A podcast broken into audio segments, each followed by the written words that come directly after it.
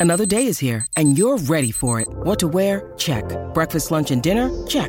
Planning for what's next and how to save for it? That's where Bank of America can help. For your financial to-dos, Bank of America has experts ready to help get you closer to your goals. Get started at one of our local financial centers or 24-7 in our mobile banking app. Find a location near you at bankofamerica.com slash talk to us. What would you like the power to do?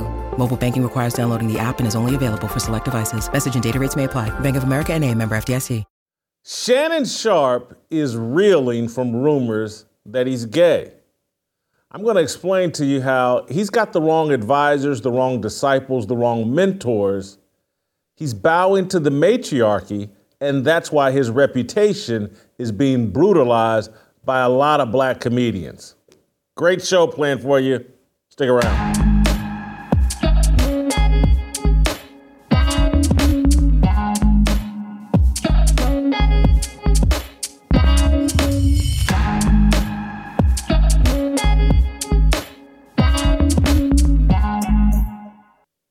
Welcome, welcome to Fearless with Jason Whitlock. I'm Jason Whitlock, your host. Thank you for joining me. Awesome show planned for you today. Happy Wednesday.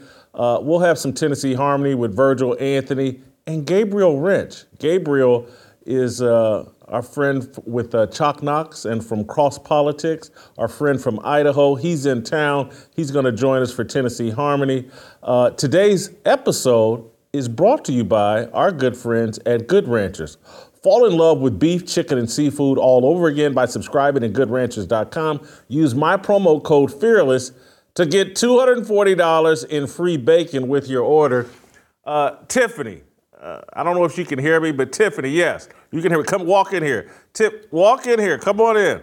Tiffany, uh, we need to order Good Ranchers so that I can get the $240 in free bacon here to the studio. So could we order uh, Good Ranchers this week? Thank you very much. All right, thank you. Uh, that's all I needed. Uh, let me uh, get to this fire. Uh, and this fire starter is going to define our Tennessee Harmony discussion as well.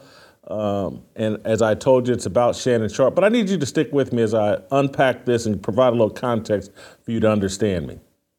As a child, I idolized my sister, Yolanda. I'm reluctant to refer to her as my stepsister, uh, but my dad remarried when I was very young. Yolanda and Archie, my stepmom's kids, became as dear to me as my favorite human being on the planet, my brother James. I was the baby of the bunch. Yo Yo, as we called her, is six years older than me. A straight A student, Yo Yo was the smartest person I knew. She was independent and entrepreneurial. She was beautiful. For a year or so, she dated my favorite athlete of all time, Magic Johnson. I can remember eavesdropping on their phone conversations in the early 1980s.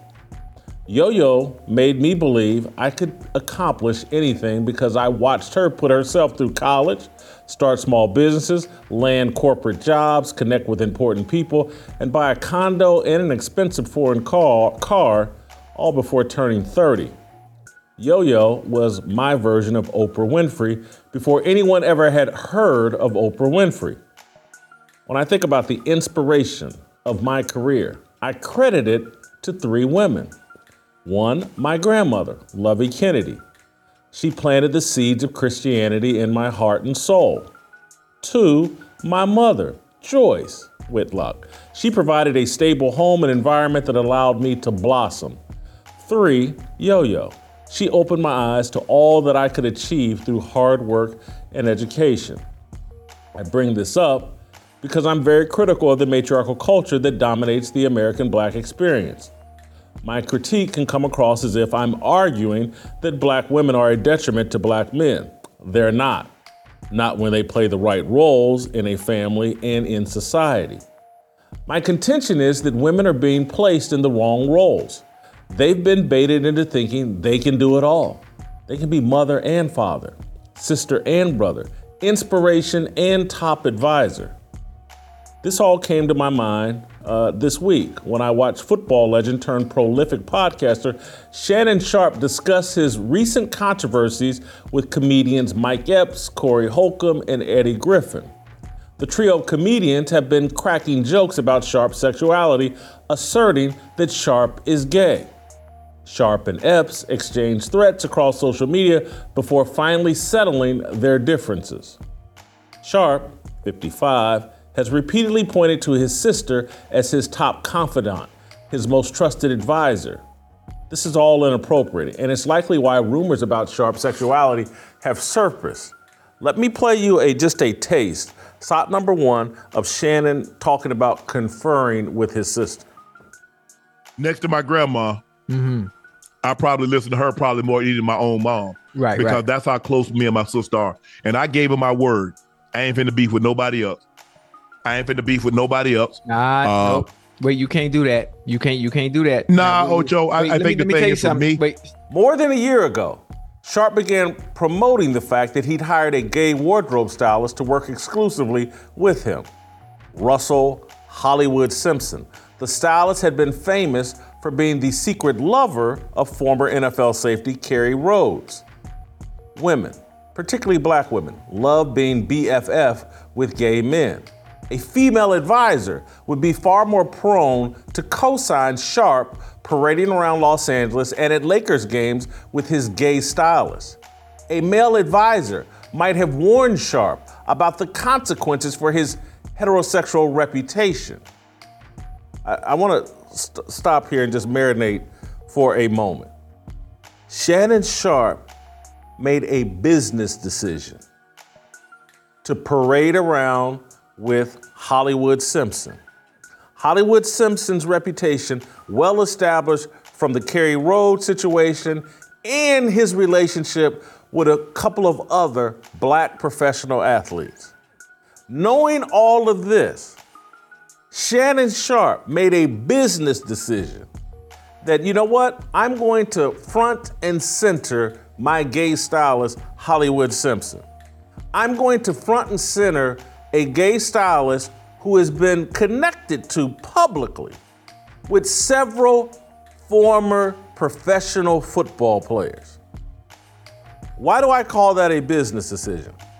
Because anyone familiar with how Hollywood and the entertainment industry works, anyone who has wet their finger and stuck it in the air and figured out how corporate culture works in America over the past decade, knew that the wind is blowing in the direction of everybody who calls themselves an ally of the LGBTQ. If you're down with the alphabet mafia, corporate America and Hollywood love you. They will promote you, they will support you. This was a business decision that Shannon Sharpe made. That I'm going to enhance my career as an entertainer by partnering with a gay stylist and sitting courtside with him at Lakers games, putting out videos of how close we are. Shannon shouted him out when he when Shannon left Undisputed. Shannon Sharpe went on and on and on about Hollywood Simpson, his gay stylist. This is a business decision. People love to talk about dog whistles. This was a dog whistle or a cat whistle, or it was a whistle, it was a bat signal, it was a smoke signal up into the universe, all throughout Hollywood. Oh, Shannon Sharpe. He's an ally. He he he create whether he wanted to or not. He created the impression, I'm down for the play. If if if this is what it takes to make it in Hollywood, I'm willing to play that game. Now, Shannon wants to walk all the way from that and say, hey, I'm not gay, and uh, you know, these rumors are outlandish and, and these comedians cracking jokes. Shannon put it all in play as a business decision. And so when he went to his advisors, they recognized, hey, this is good business. If you're tight with someone who's out and homosexual, or at you know, best case scenario, if you were out and let everybody know you were bisexual. This would all be good for you, bottom line, bank account, business decision. J- just keep that in mind as I continue forward. Now, let's move to, for a different reason, but same conversation, Stephen A. Smith. another high profile media member who constantly talks about his sister being his top advisor. I'm sure some of it is virtue signal. Uh, but, you know, modern feminized culture requires men to install women in high advisory positions to avoid looking misogynistic. It's a byproduct of diversity, equity, and inclusion. So, I want to play you a clip. I think it's it's this is just one uh, clip of just Stephen A. talking about his SOT number two, talking about his sister. He's introducing his sister. Play play SOT number two and three back to back, and because it's Stephen A. Smith and his sister interviewing Keke Palmer. Play the clips. This is my sister, Carmen. Come here, girl. Come here, girl. How you doing, baby? Fine. See, I had her come here today because, ladies and gentlemen, this is what I do. When I'm watching my games, I like to eat while I'm watching my games. That's what people want to do. Sis, what did you cook for me? All right, we got some lasagna, we got some veggie sticks, we got salad, your chicken wings, we got breadsticks, chocolate chip cookie, all your favorites, and lemonade. Okay, lemonade. And some water. As I requested. Yes. Do y'all see why I love her so much? if my woman went out in public with a booty exposed, what would my mother have said and what would my sisters have said? If your woman went out with their booty exposed, That's right. for one thing, that wouldn't have happened because you wouldn't have let her come out the front door. Oh, okay. it's, kind of, it's kind of true. It's kind of true. But continue. You can continue. Yeah, go ahead. And then if you went on to say something publicly about it and tweeted on social media No. about it, Ma would have a problem with that. So, those are fine clips. But if you remember when Stephen A. Uh, had his meltdown about me and fat bastard and piece of doo doo and all that other stuff, who did he say he had to call and get the approval of or clear it with? His sister, among others. This is a very, this is another dog whistle to everyone that it's not the alphabet mafia dog whistle, it's the matriarchal dog whistle. Hey man, I- I'm, the- you know, I got women that I rely on that advise me that are in my camp. You gotta, we gotta make this all public and we gotta let everybody know, hey, I'm not a sexist pig. I'm not really into male leadership. I'm into equity and inclusion and diversity. And my sister's my right hand man. This is all harmful. Male spaces, from Boy Scouts to golf clubs to locker rooms, have been integrated in the name of inclusion. It's a mistake. I've, I loved and respected my grandmother. She has now passed. I love and respect my mother and sister. They're not my advisors. They're my inspiration. They're my why. I seek the counsel of men. For better and worse, my father, now deceased, and brother have had the most impact on my life. I say that with no disrespect to my grandmother, mother, or sister. But it's just facts. My dad instilled in me a victimless, cast down your bucket mentality that drives me to this day. My brother models the kind of commitment to family that I aspire to. When I need advice, I turn to my brother and other Christian men. I do not doubt the intelligence of women. My sister is as smart as anybody I know. My mother is as wise as anybody I know. But I doubt their instincts and willingness to defy the world in obedience to God. Safety and prosperity rank too high on their priorities list. Safety and prosperity compel a level of compromise that has led to the pervasive chaos prevalent, prevalent in America today. Shannon Sharpe, the big tough football legend, he pleased the world and won the support of the entertainment power brokers by making himself a public ally of the alphabet mafia. A Christian man would have warned Shannon that his kids and his reputation would suffer the consequences of that choice. That's my fire starter. Because we didn't play the video, but like Shannon Sharpe, when he's been beefing with these comedians and nearly came to blows or threatened violence towards Mike Epps, at some point he figured out, and when Corey Holcomb and then Eddie Griffin, all these people piling on, at some point Shannon Sharpe figured out, like, my kids are calling me about this. Like, Daddy, what's up? Are you gay? What's going on? Are you in Hollywood? Blah. He hadn't thought this through. And now he's starting to figure out the consequences of the choices he's made, of the business decisions he's made. A man, in my view, particularly a Christian man, would have helped him to see this far in advance. And perhaps he would have made a different decision. But there are consequences. My argument is not that you should run away, disavow, uh, treat poorly the alphabet crew. But before you make them part of your front and center uh, reputation, your public profile, you better think through the consequences and ask yourself do you want to deal with that?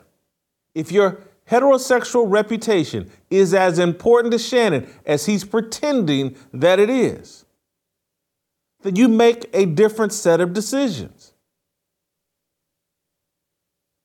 And, and at some point, Shannon, during all of this, uh, really exposed his hand, and it's why I'm having this conversation. And this is SOT number six. I, I want to play this for you because it underscores this is all a business decision.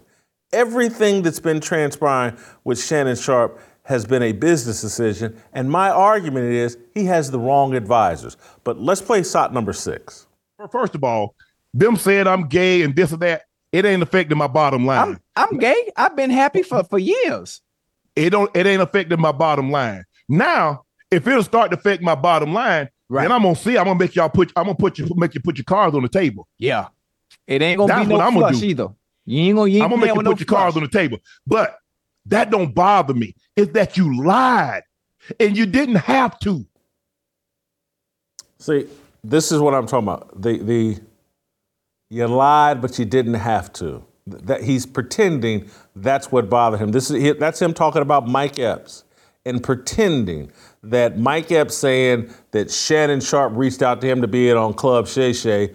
That's what, and that was a lie because Mike Epps reached out to Shannon Sharpe. Shannon Sharpe saying that that's what's at the heart of this whole feud and dispute. That's a lie. That's not what's at it. That's not at the heart of it. It's the rumors, and that's why this has continued on. And he's had to circle back, and he's had to address Corey Holcomb, and he's had to address Eddie Griffin, and he had to Uh, he had to go make peace with Mike Epps because he he talked way too out of pocket then. But it's all about his sexuality. And as he just told you there, you can call me gay as long as it doesn't affect my bottom line. I don't care. And that's an indication of he did this whole gay thing primarily either either he came out of the closet as bisexual or he wanted to make sure everybody knew he was an ally of the alphabet mafia for financial gain. and he's only going to be upset about it is if it boomerangs and doesn't have the impact that he thought and which he's now figuring out because he's becoming a laughing stock among men among comedians among heterosexual men and it, it's it's looks like he cut the hollywood deal that Katt Williams has been talking about that I have been talking about, that many people whose eyes have been wide open, whose scales have come off their eyes, has, has been can see clear as day. The only way to make it in that industry is to be sexually fluid. And so now he's upset that the wind seems to be blowing a different direction, and this is starting to damage his brand and now he wants to walk it back. And now he wants, I'm not gay, and now he's fired Hollywood Simpson. And he's talked publicly about that. And this is, and this is why I'm bringing uh, the ministers, uh, Virgil and Anthony, and Gabriel Rench, who's a very strong Christian. Uh, I'm bringing them into this conversation is because my contention is God's truth is undefeated. And so, what looks good on the surface and what works right now, and what's working right now is, oh, God, I'm the greatest ally of the LGBTQ. Oh, I'm just, I'm pro. Uh, Alphabet Mafia, you guys can be my best friends. You can be my allies. You can be my, my confidants. You can be my stylist. You can tell me how to dress. You can tell me when, when to cross my legs, uncross my legs, when to bend over, when not to bend over. You can do it all. That's working right now in the world. But in the long run, it doesn't work. And the next thing you know, your kids and family and people that you respect are looking at you with a side eye. It does not work. Not over the long run. You may, the devil and the world may give you some instant gratification, but you will pay a price for that. And that price may not be discussed as publicly as it is being discussed right now with Shannon Sharpe. You may pay that price in private when you have to live with yourself and the decisions that you made and the compromises that you made in order to put an extra zero on your bank account. At some point, a man's word and reputation has to matter. And it's all spelled out in the Bible how you can protect your words, your reputation, your standing with God. And then you can choose to defy it and choose to, to, to, to be defiant of, of God you will pay a price. And if you seek the counsel of women constantly, women, and again, it's not because they're terrible, they're just different. They don't take bullets. They're not meant to take bullets. They have a womb to protect. Their nature, their instinct is very protective. It's geared towards safety, it's geared towards compromise. But as men, we're supposed to take bullets and draw a line in the sand and say, hey, we're not going any further than this because we know there is a God and there's a price we will have to pay for crossing this line. And all these lines we've crossed are why children are more vulnerable right now than at any point in my lifetime, at any point that I can remember or find in history books where children are this unprotected, this sexually exploited, it's because we haven't drawn a line in the sand. It's because we want to compromise and choose safety and prosperity over obedience to God. Who's in our ear whispering this to us? Don't draw that line. Baby, you know what we could do with that extra money? And, and you know, you're not gay. You just pretending to be gay to get this check. It ain't nothing. Who, who's whispering that in our ear? How did we even get to a point where, again, men can't gather in small groups and as friends and as men and hold each other accountable and advise each other on, hey, how can we be obedient to God while taking care of our financial responsibilities and, and, and all of that? Because, again, who's going to help us understand? Like, God's going to provide everything.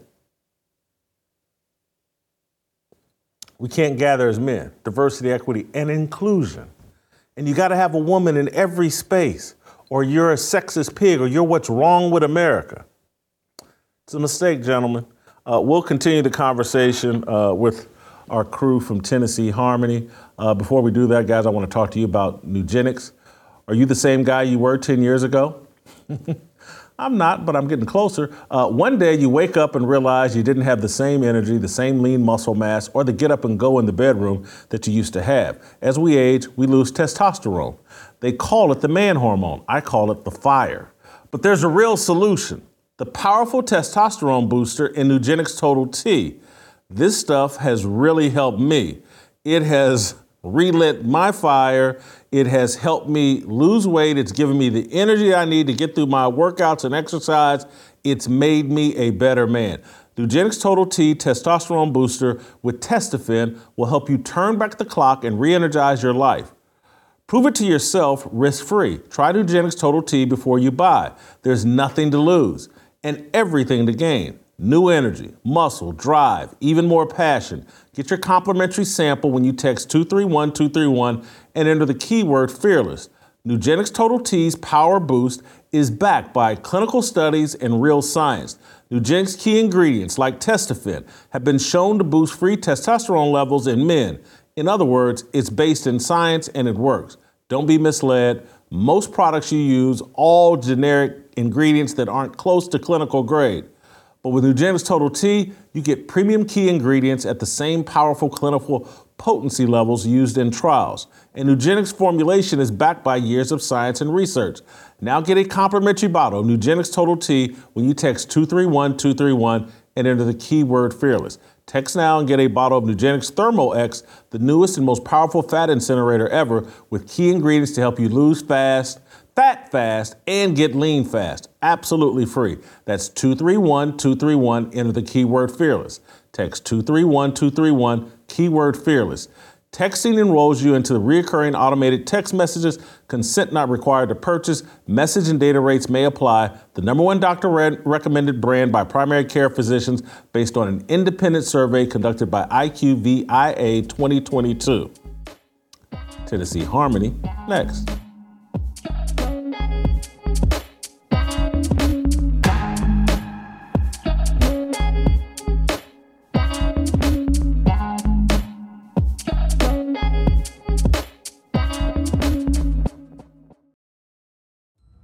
Hello, Fearless Army.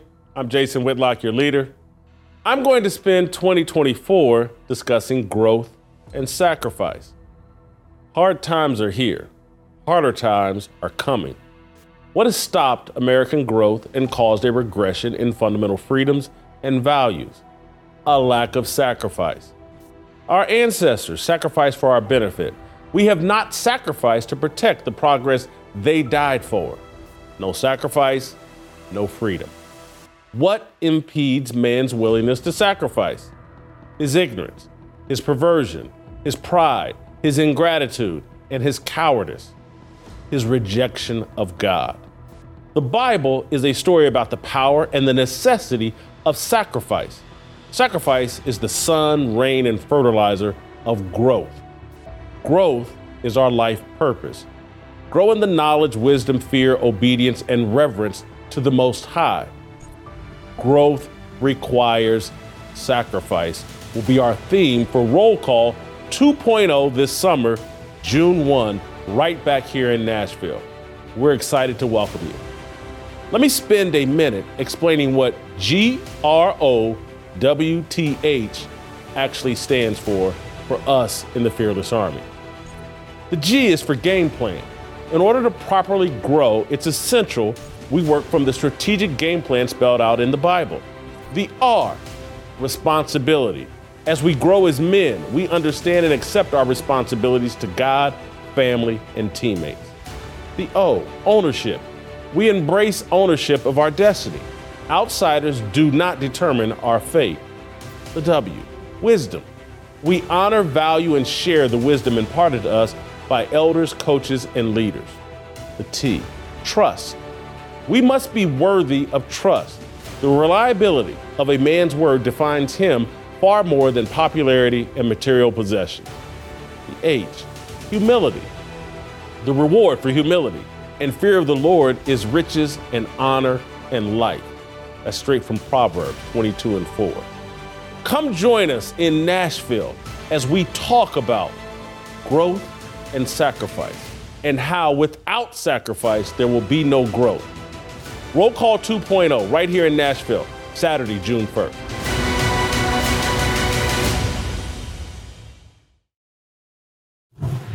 Mm. Free at last, free at last. Thank you. Freedom!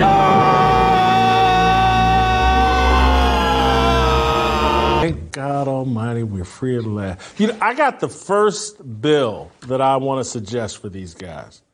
I want some twerk legislation. Don't stop, don't stop, don't stop. I want some weight restrictions placed on who can twerk publicly. What's your name? Fat Amy. Usually sat on the ground. Ooh. I think seriously, there should be some. T- if you're twerking and you're over 150 pounds and shorter than five foot four, there should be some sort of tax you have to pay. Twitter account. Only Rosie several- O'Donnell. The twerk bill would be the first thing I hope this task force addresses. You've been asking to see more from Phil Robertson and his family, and we listen.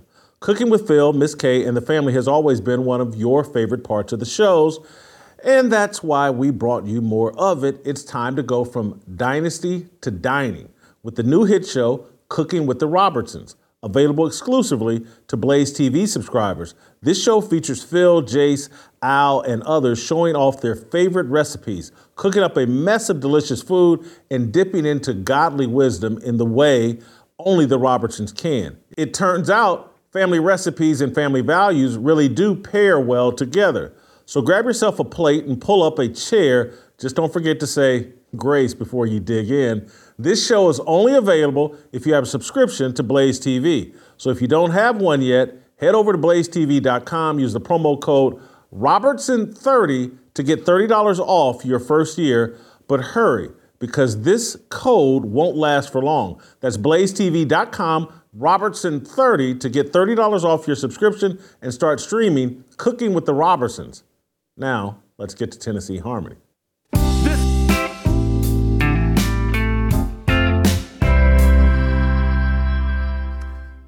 All right, welcome back. Uh, time for a little Tennessee Harmony. We have a special guest. Gabe Gabriel Rench is here from Cross Politics.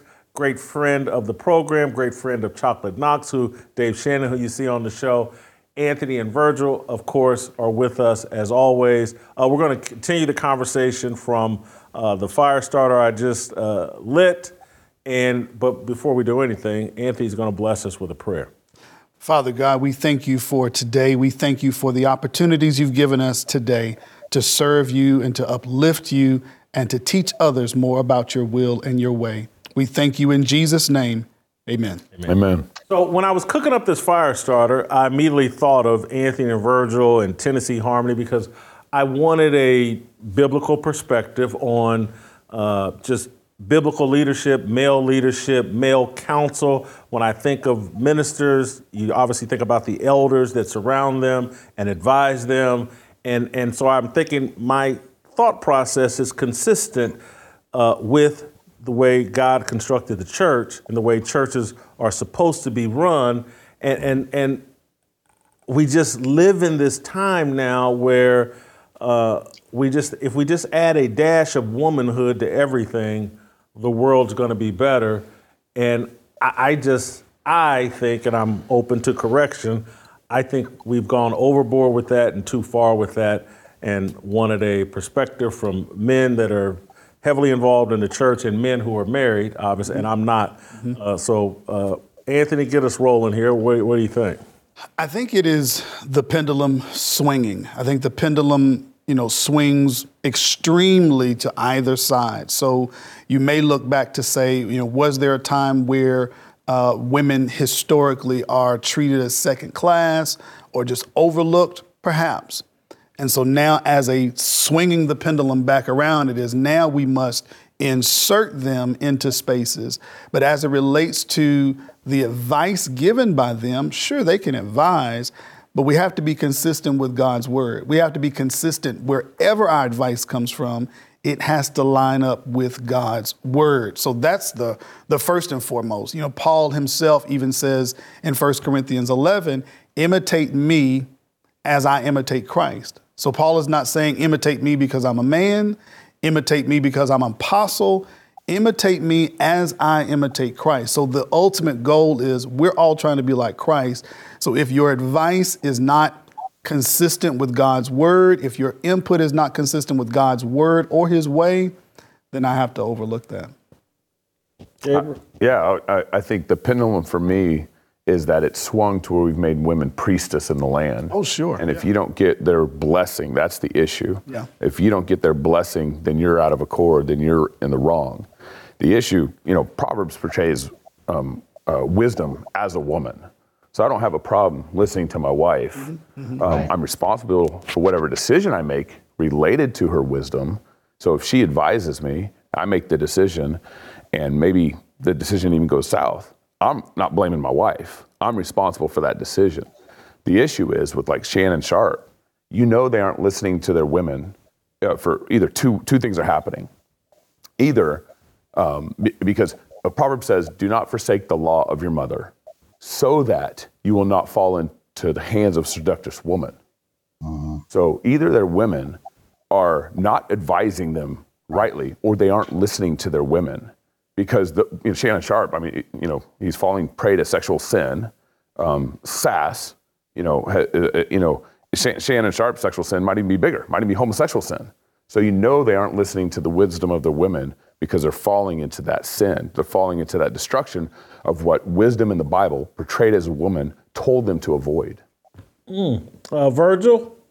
Yeah, um, first off, man, it's, it's great to see my, my brother Gabe there uh, with you guys. Love that brother. Uh, excited to talk about this topic. I, I, I, when I think biblically about this, I look at the instruction that, that Paul gives uh, to Titus when he's, he's in, informing him and instructing him that older men have a responsibility uh, to, to, tr- to, to act in a specific way, A, to act in a godly manner, uh, to the point that Anthony made, uh, and to do so in a way that provides instruction uh, to younger men. Uh, you also have the instruction for older women uh, to do the same in a way th- to, to live a God honoring life so that they can instruct, be an example, and instruct younger women. And the, and, and the instruction is, is directly connected to the role that they play within the family. Men have a role and a responsibility to lead. Uh, and as a result, all of the instruction is aimed and targeted at what it requires for men to lead. Uh, all of the instruction in Titus 2 for women is an instruction for women to, to, to love their husbands and to, to honor them and to not be given too much wine. And so there's, there's great instruction there for, for both male and female based upon the, you know, the, their gender, their specific gender, ultimately, all of it is in an effort to honor God uh, in the way that they were specifically designed. I think the issue really has been, and, and, uh, Gabe mentioned it with Shannon Sharpe and the like.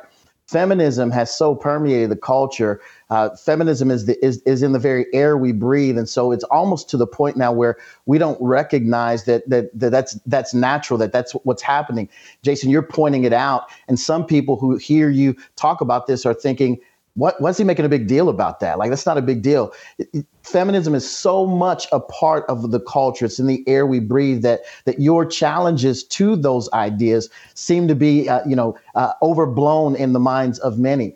While that's happened in the culture, what's taking place in the church is egalitarianism. We're seeing that in a, in a big ways with women pastors, women, you know, women taking lead over pulpits and uh, and the like, and, and the push to to operate and function as men. So women are justified or validated in so much as they're able to act just like men.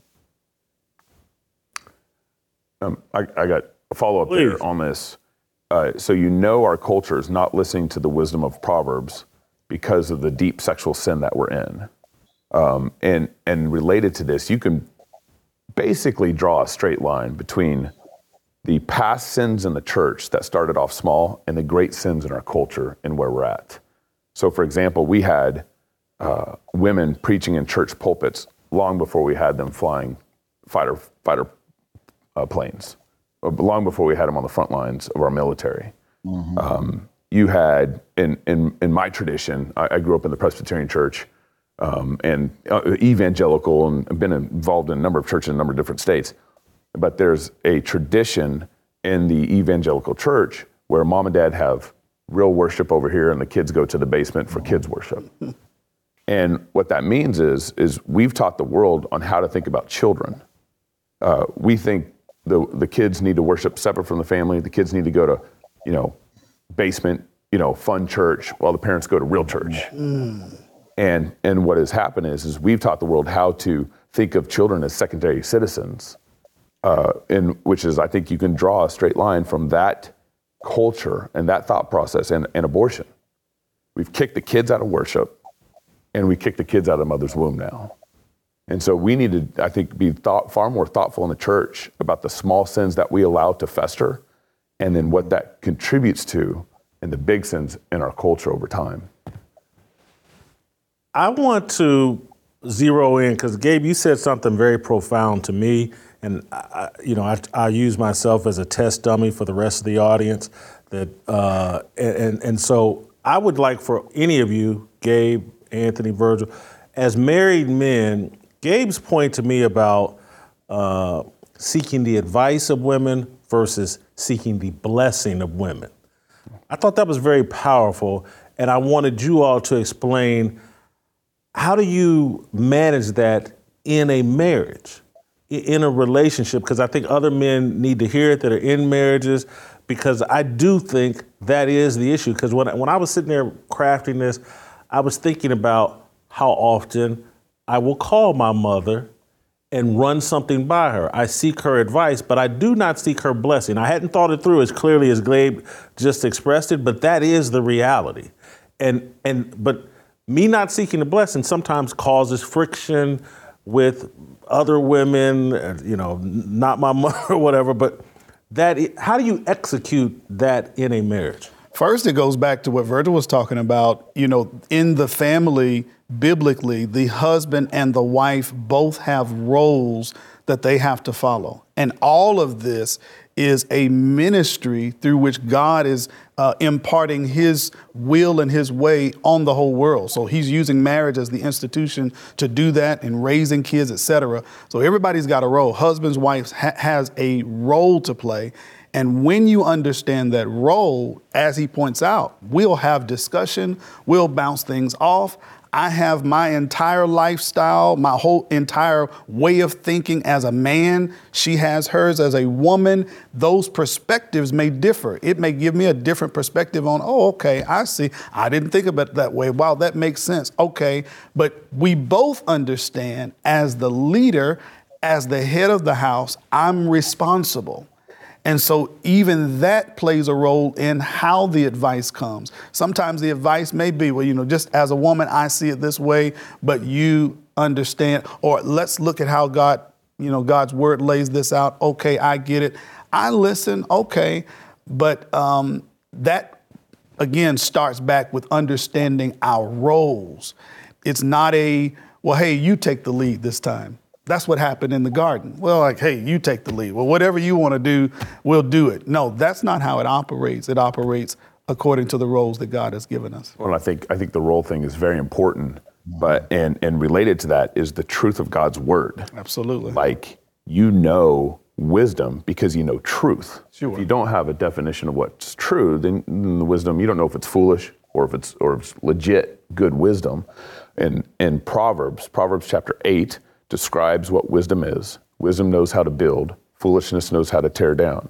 Yes. And in Proverbs chapter uh, 31, mm-hmm. it, it sketches out what a wise, industrious woman is. Mm-hmm. Mm-hmm. And her primary wo- role is in the house, but she's the kind of industrious woman that knows how to buy property, that knows how to build a house, that knows how to stay up late and take care of her family, knows how to wake up early and clothe her family.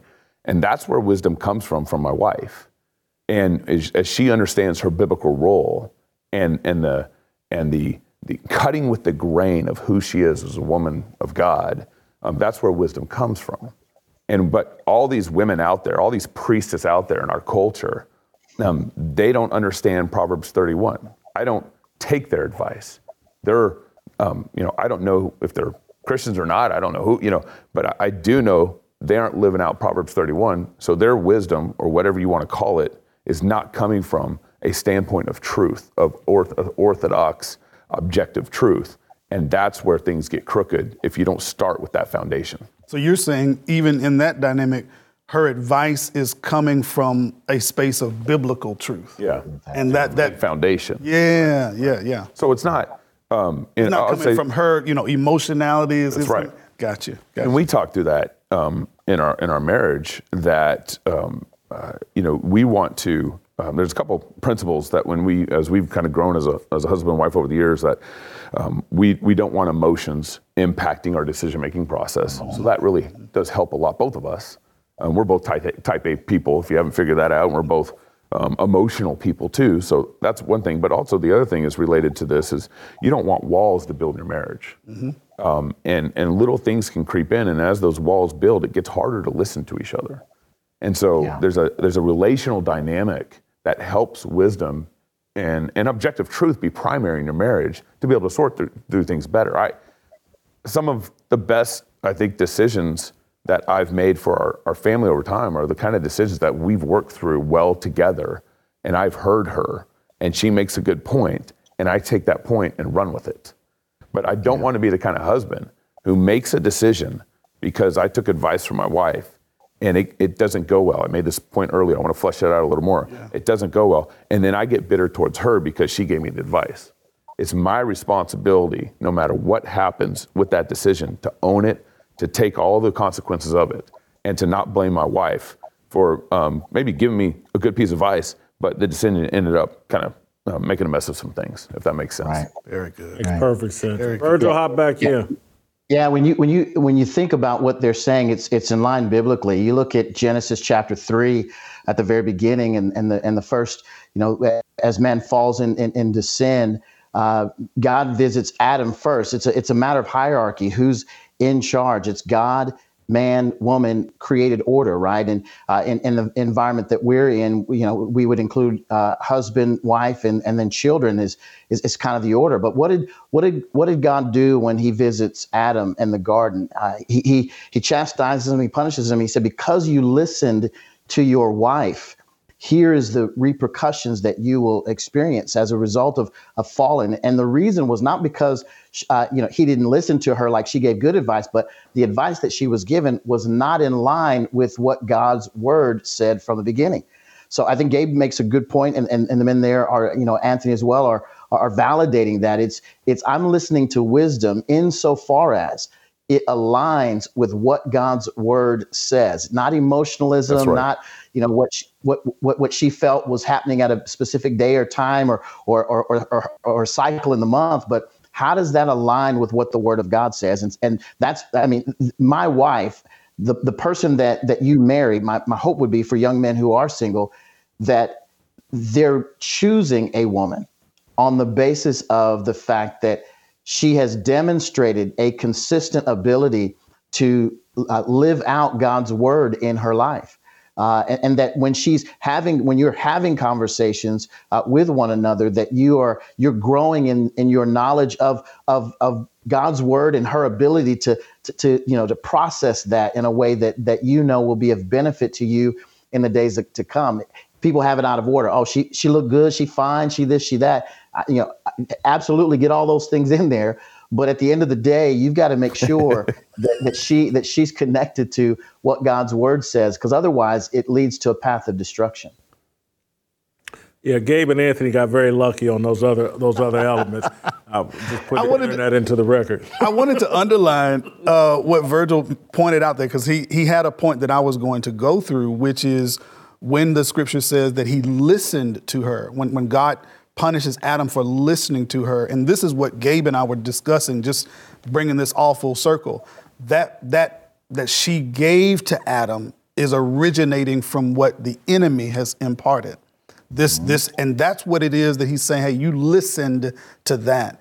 But when you have a wife that is seasoned in the word, that is being led by the Spirit of God, what's coming out of her is not originating from her emotion, not originating from what somebody told her, or girl, I think you need to tell him this. No, no, this is coming from God's word.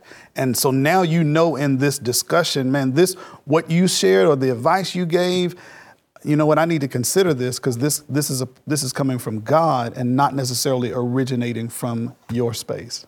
Just because uh, one, I think it'll be interesting, and two, because you guys are all sports guys, I, I just want you to evaluate Shannon Sharpe's decision making to center this gay stylist as a I honestly believe it's a business decision that he knows that's the direction the wind was blowing, and so because it was really from out of nowhere. Before Shannon's reputation hadn't been that way, and then out of nowhere, it's like, hey, my gay stylist, he's in every picture with me. We're at Lakers games, and and and I'm just wondering.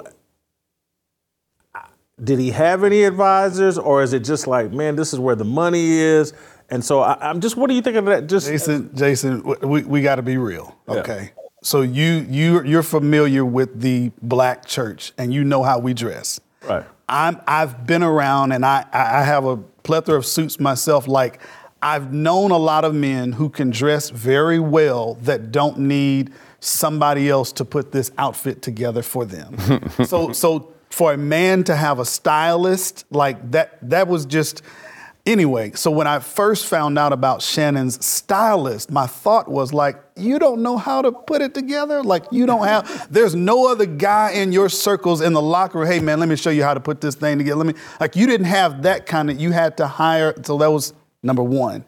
But then number two, I don't know the industry that way. Do you have to bring your stylist with you to sit courtside in $20,000 as a ritual, yes, I think you do. Well, that, that's that's what that's what that's what was troubling me was like, and then from what I from what he just said, he had a stylist before this that was a female.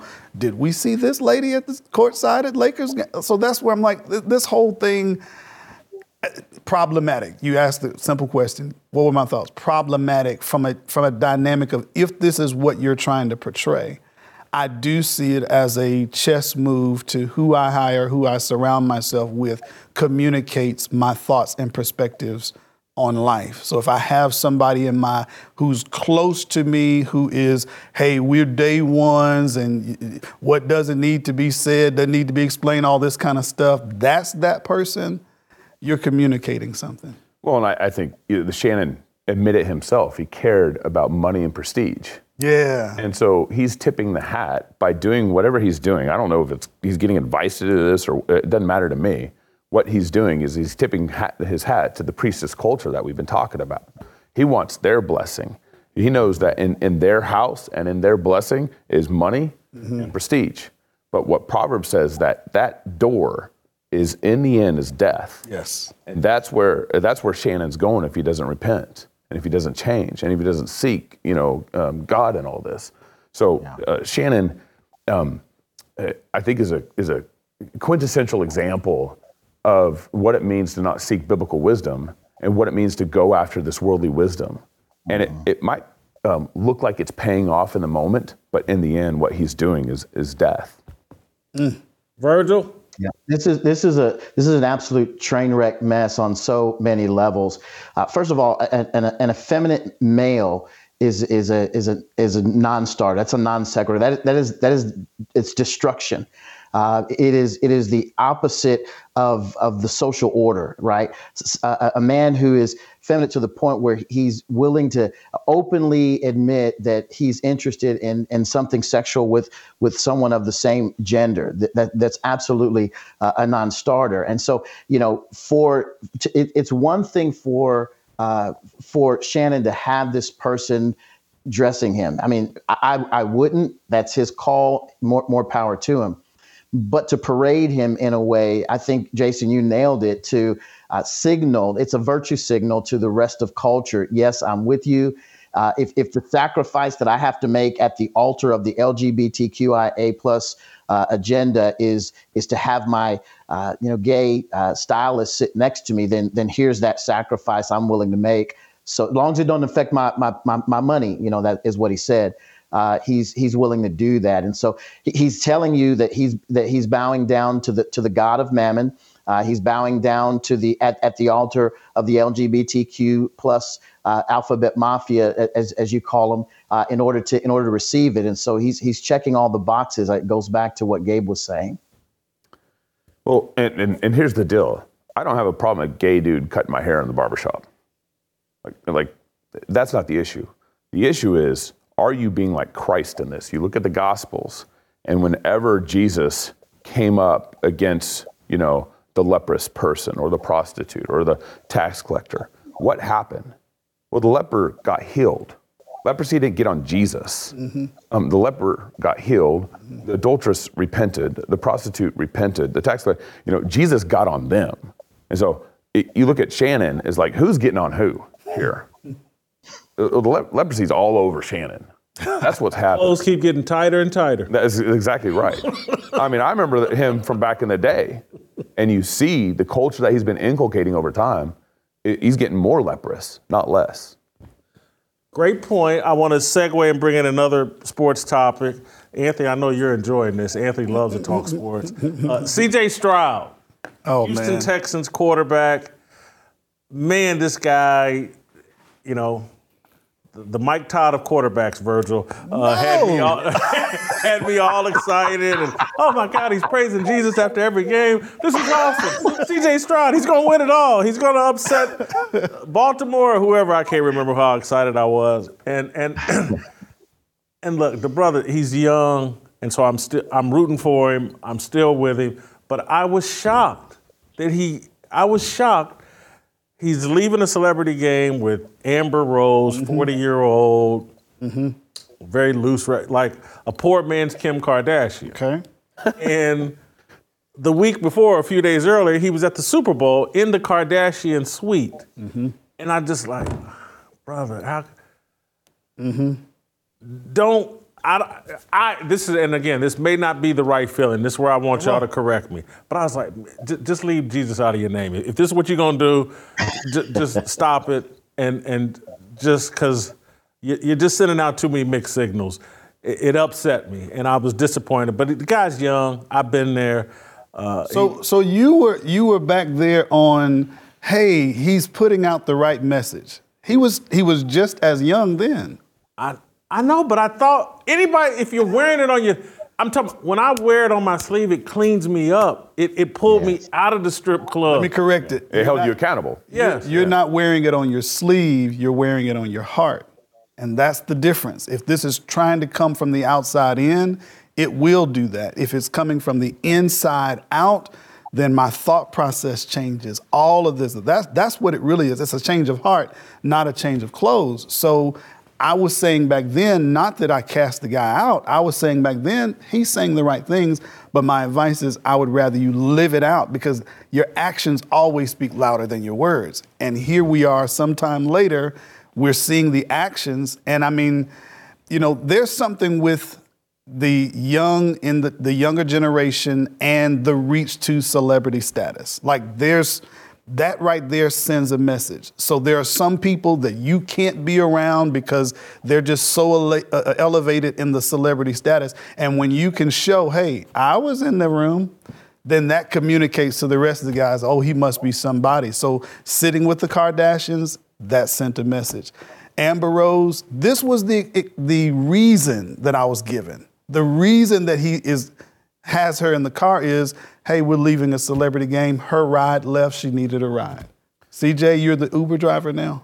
like, come on, man. Come on, come on, come on. Let's be wise. Let's think it through. You say young, and the only reason I push back against that is I was young in the gospel. I was young in the church. And for me, that excuse was not there as it relates to right and wrong. If you know right and wrong at 12, at 15, or whatnot, then the, we got to put the youth side out of it. Let's just give them some biblical truth.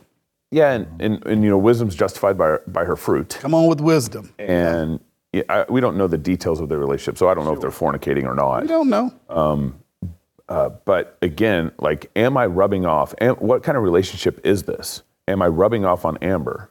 Is she starting to go to church? Is she repenting of her sins? He was just the Uber driver, though. Yeah. She just it- needed a ride. Well, again, if, if I'm sitting with the Kardashians, they're going to know I'm a Christian. They're going to know that I'm going to rub off on them.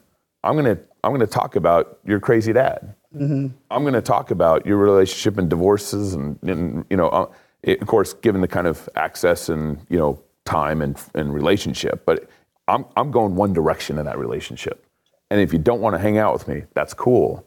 But I'm going to give you Jesus, and I'm going to talk to you about the reality of what's going on with you in this world. Are you going to repent? Are you going to end up in heaven? Or are you going to go to hell and continue this lifestyle? So is CJ um, uh, rubbing off on Amber? Is it is, or is leprosy going to get on him? That's uh, you'll see that. You will see that by wisdom's justified by her fruit and what kind of fruit CJ bears this next season. Birds. Yeah, I, I, I completely agree. I, I, I saw when you tweeted this out, uh, I, I, I, you know, proudly proclaim that my, my commentary is well founded. It, it's actually aging well uh, in this instance. You said it so- aged well, Virgil. it, it aged well. It's aging well. No, I, my, and again, I, I, I uh, tongue in cheek with regard to that. I, I'm not ready to throw uh, CJ Stroud out. My first thought is like, where's his pastor? Like, what church does he attend? Uh, where's his pastor? Who who's the elder that's in his life that's saying like when when when I do stuff or or did stuff out in uh, out in the culture, whether it was ministry or otherwise, there was always an elder or somebody at my church that I'd say, "Hey, watch what I'm doing, and if you see me, you know, doing something that's sideways, pull my coattail on it and let me know what I what I need to do right." I'm hopeful uh, that there's a, a, a solid church that he's attending where someone could pull him aside and say, "Hey, that probably wasn't the best look." You know, here's what you want to do. Have a couple of men with you, you know, get her an Uber and pay for that if you want to do that. But, you know, you, you need to avoid the appearance, even the appearance uh, of, of any kind of evil, given A, your profile, and B, who you claim you represent in, in this way. Um, on the back end of it, my thought is if he's attending some, you know, so, some of the churches that that like we have here in Atlanta, uh, there's probably probably pastors encouraging him, saying, "Hey, way to go, man!" and uh, keep on keeping on. And and so uh, I, I'm just thinking about who who who's around him. It goes back to what what you you know wh- where we where we started. Who are the men who are around him? The older men who are around him. Uh, whether whether uh, you know guys that that he's discipling with one on one, or or elders at his church who are instructing him as a young man uh, how to navigate uh, the you know the, the the life that he's involved in right now. Wisdom is found in a multitude of counselors. Proverbs says that. Yeah. You know, that's that's what Virgil's Virgil's saying. So uh, I think Expound on that. uh, uh, Found in a multitude of counselors. counselors. Yeah. Yep. And so, I mean, a big group of counselors. What of wise guys around. Yeah. And I mean, I, you know, depending on the situation there too, I'd encourage to have a friend with me if I'm going to hang out with Amber for a little bit, get to know her. Um, you know, godly Christian friend who can hold me accountable and who can be there. So um, I, I'm going to. You want to be as wise as you can and put yourselves in those situations. And, and Proverbs, it describes a young man who walks down this dark alley. And he's saying he's being foolish already because he's walking down this dark alley. And at the end of that dark alley is a woman who's going to seduce him. And so you could put yourselves in situations that are foolish, that are going to lead to bigger and bigger sin. And so, uh, I mean, you know, there's a lot of context that we don't know about with CJ, but to me, that's what it looks like. Is he's starting to walk down this dark alley, and at the end of that, and every every seduction, every um, uh, every time a man gives himself over to a seductress woman, he's slowly reducing himself, as Proverbs says, to a crust of bread. And so you'll see the fruit, wisdom's justified by her fruit. You'll see if CJ is being faithful in this or not over the next year, over the next two years. Is his soul being reduced to a crust of bread? And you'll, you'll see that living out in his life. Yeah. Paul says, Paul says that no temptation has overtaken you, such as common to man, but God is faithful and will not allow you to be tempted beyond what you're able, but with the temptation will also make a way of escape. That's right. So when I look at this situation, and I advise our young men about this all the time, mm-hmm. let's say, let's give him the benefit of the doubt. Let's say he's a really good hearted person and he sees a woman who needs a ride. Man, hey, I got a car. Hey, you can you can ride. In this dynamic and given her status and her appearance, I can call you a ride. I got you. There- There'll be one waiting out there for you. It keeps you pure. You're able to do this good deed that you're trying to help with, and that keeps everything. That that's where wisdom comes in. But when you, as he points out, as you walk down this road of temptation, you may have all the good intentions of the world, but evil communications corrupt good morals. When you're around that, it makes it worse. I'm going to go to Virgil's point about feminism, though, and and how he may not even understand that the feminist mindset has infected him in terms of he may, in his mind, he may have just well, she's just like any dude I would have given a ride home. Okay. Yeah. You know, we're equals, and we're you know, I don't have to play a different role with I don't have to treat her any different than I would a man. And so if a 40 year old man needed a ride home and we were staying at the same hotel because Mm. we were at the celebrity game, what, what? That's how that feminist mindset, and you don't you don't see any different. And that's why they're trying to change everything to andro- androgynous and men and women. They're all interchangeable. All you got to do is change what you call your pronouns and blah blah blah. Uh, I think it connects very well to the point Virgil was making earlier. But Gabe, uh, Yeah, I think um, it- you know. I think one of the reasons why Tim Tebow was so repulsive to the NFL was because he wasn't letting the leprosy get on him. He might have had a wobbly pass, wobbly release, but I, think the real issue was like Tim wasn't letting the NFL rub off on him. And you know, it you can tip your hat to American Jesus in the NFL. Was CJ doing that? I don't know. Was he actually tipping his hat to the real Jesus, real Lord and Savior, the real God who changed everything? Um, but you could tip your hat to this American Jesus, and everyone's cool with it. Uh, and who's the American Jesus? What do you mean by that?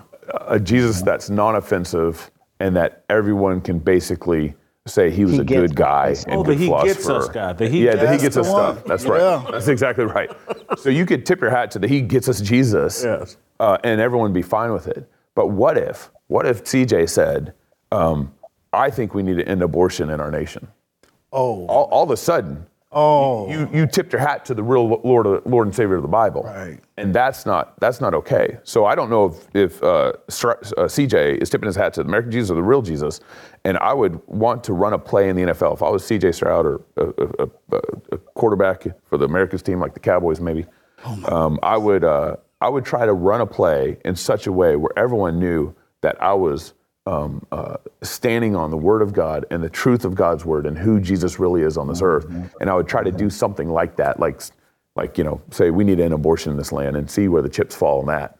Take a knee until they end abortion. What, what? Yeah, exactly. That's exactly right. You know, or, or take. Oh my God! Someone kneeling during the national anthem until they end abortion. That's right. Amen. Their Heads would explode. Yep. Yes. Yes. Because it would put them in checkmate. Because how Right. could they complain? Oh, Yeah. oh, Colin Kaepernick. Oh. You're upset. Ah. Well, well, then you then you also pull the card that hey, 20 million black babies have been killed to abortion in our land. I'm doing this for the black children. Absolutely. Hmm. Great play. Uh, Gabe, good job. Very good. Uh, Good, good job. You had a little spice uh, to our Wednesday discussion. That was awesome. Uh, Chalk Knox. Do I get his job? Gabe put some pressure on you, bro. uh, anyway, uh, Gabe, I hope we see you at Roll Call, and I hope we see every man at Roll Call this year. Every year, our culture seems to sink deeper and deeper into the quicksand of hopelessness and despair. Our moral compass no longer automatically points to the true north of the truth and godliness, but to more the chaos of sin and doubt. It's time for men of this country to rise up and put on the full armor of God so they can be leaders He's called them to be and take a stand against the evil forces destroying us. Godly men need to meet together and encourage one another toward love and good deeds, as it says in Hebrews. And that's what has inspired me to organize an event that we call the Fearless Army Roll Call, Roll Call 2.0. It's brought to you this year by Preborn, and it's an all day event in Nashville, Tennessee on June 1st that will bring these men together under a united banner of godliness and responsibility. At this conference, you'll hear speeches from myself, several special guests.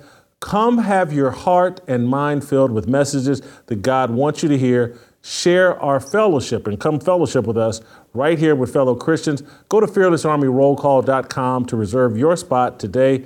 Uh, this event is sponsored by Preborn, fearlessarmyrollcall.com. Special rates for you church leaders and ministers that want to bring a group from your town. We got some discounted rates for you. Uh, we got hotel information on the website. Uh, guys, uh, that's it and that's all for us. We'll queue up some harmony and we'll see you tomorrow.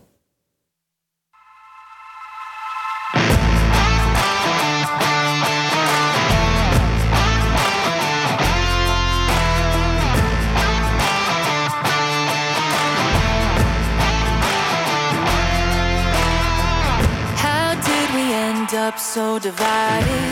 Stop fighting and stand tall. We used to be a nation, one united. Now we're headed for downfall. God, let your light shine down. What we need more than anything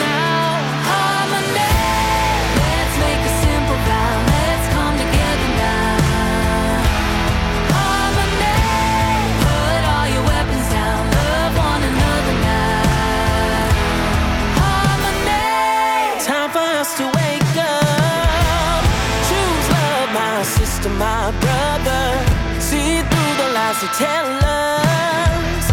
Cause together we're so much stronger. God, let your light shine down.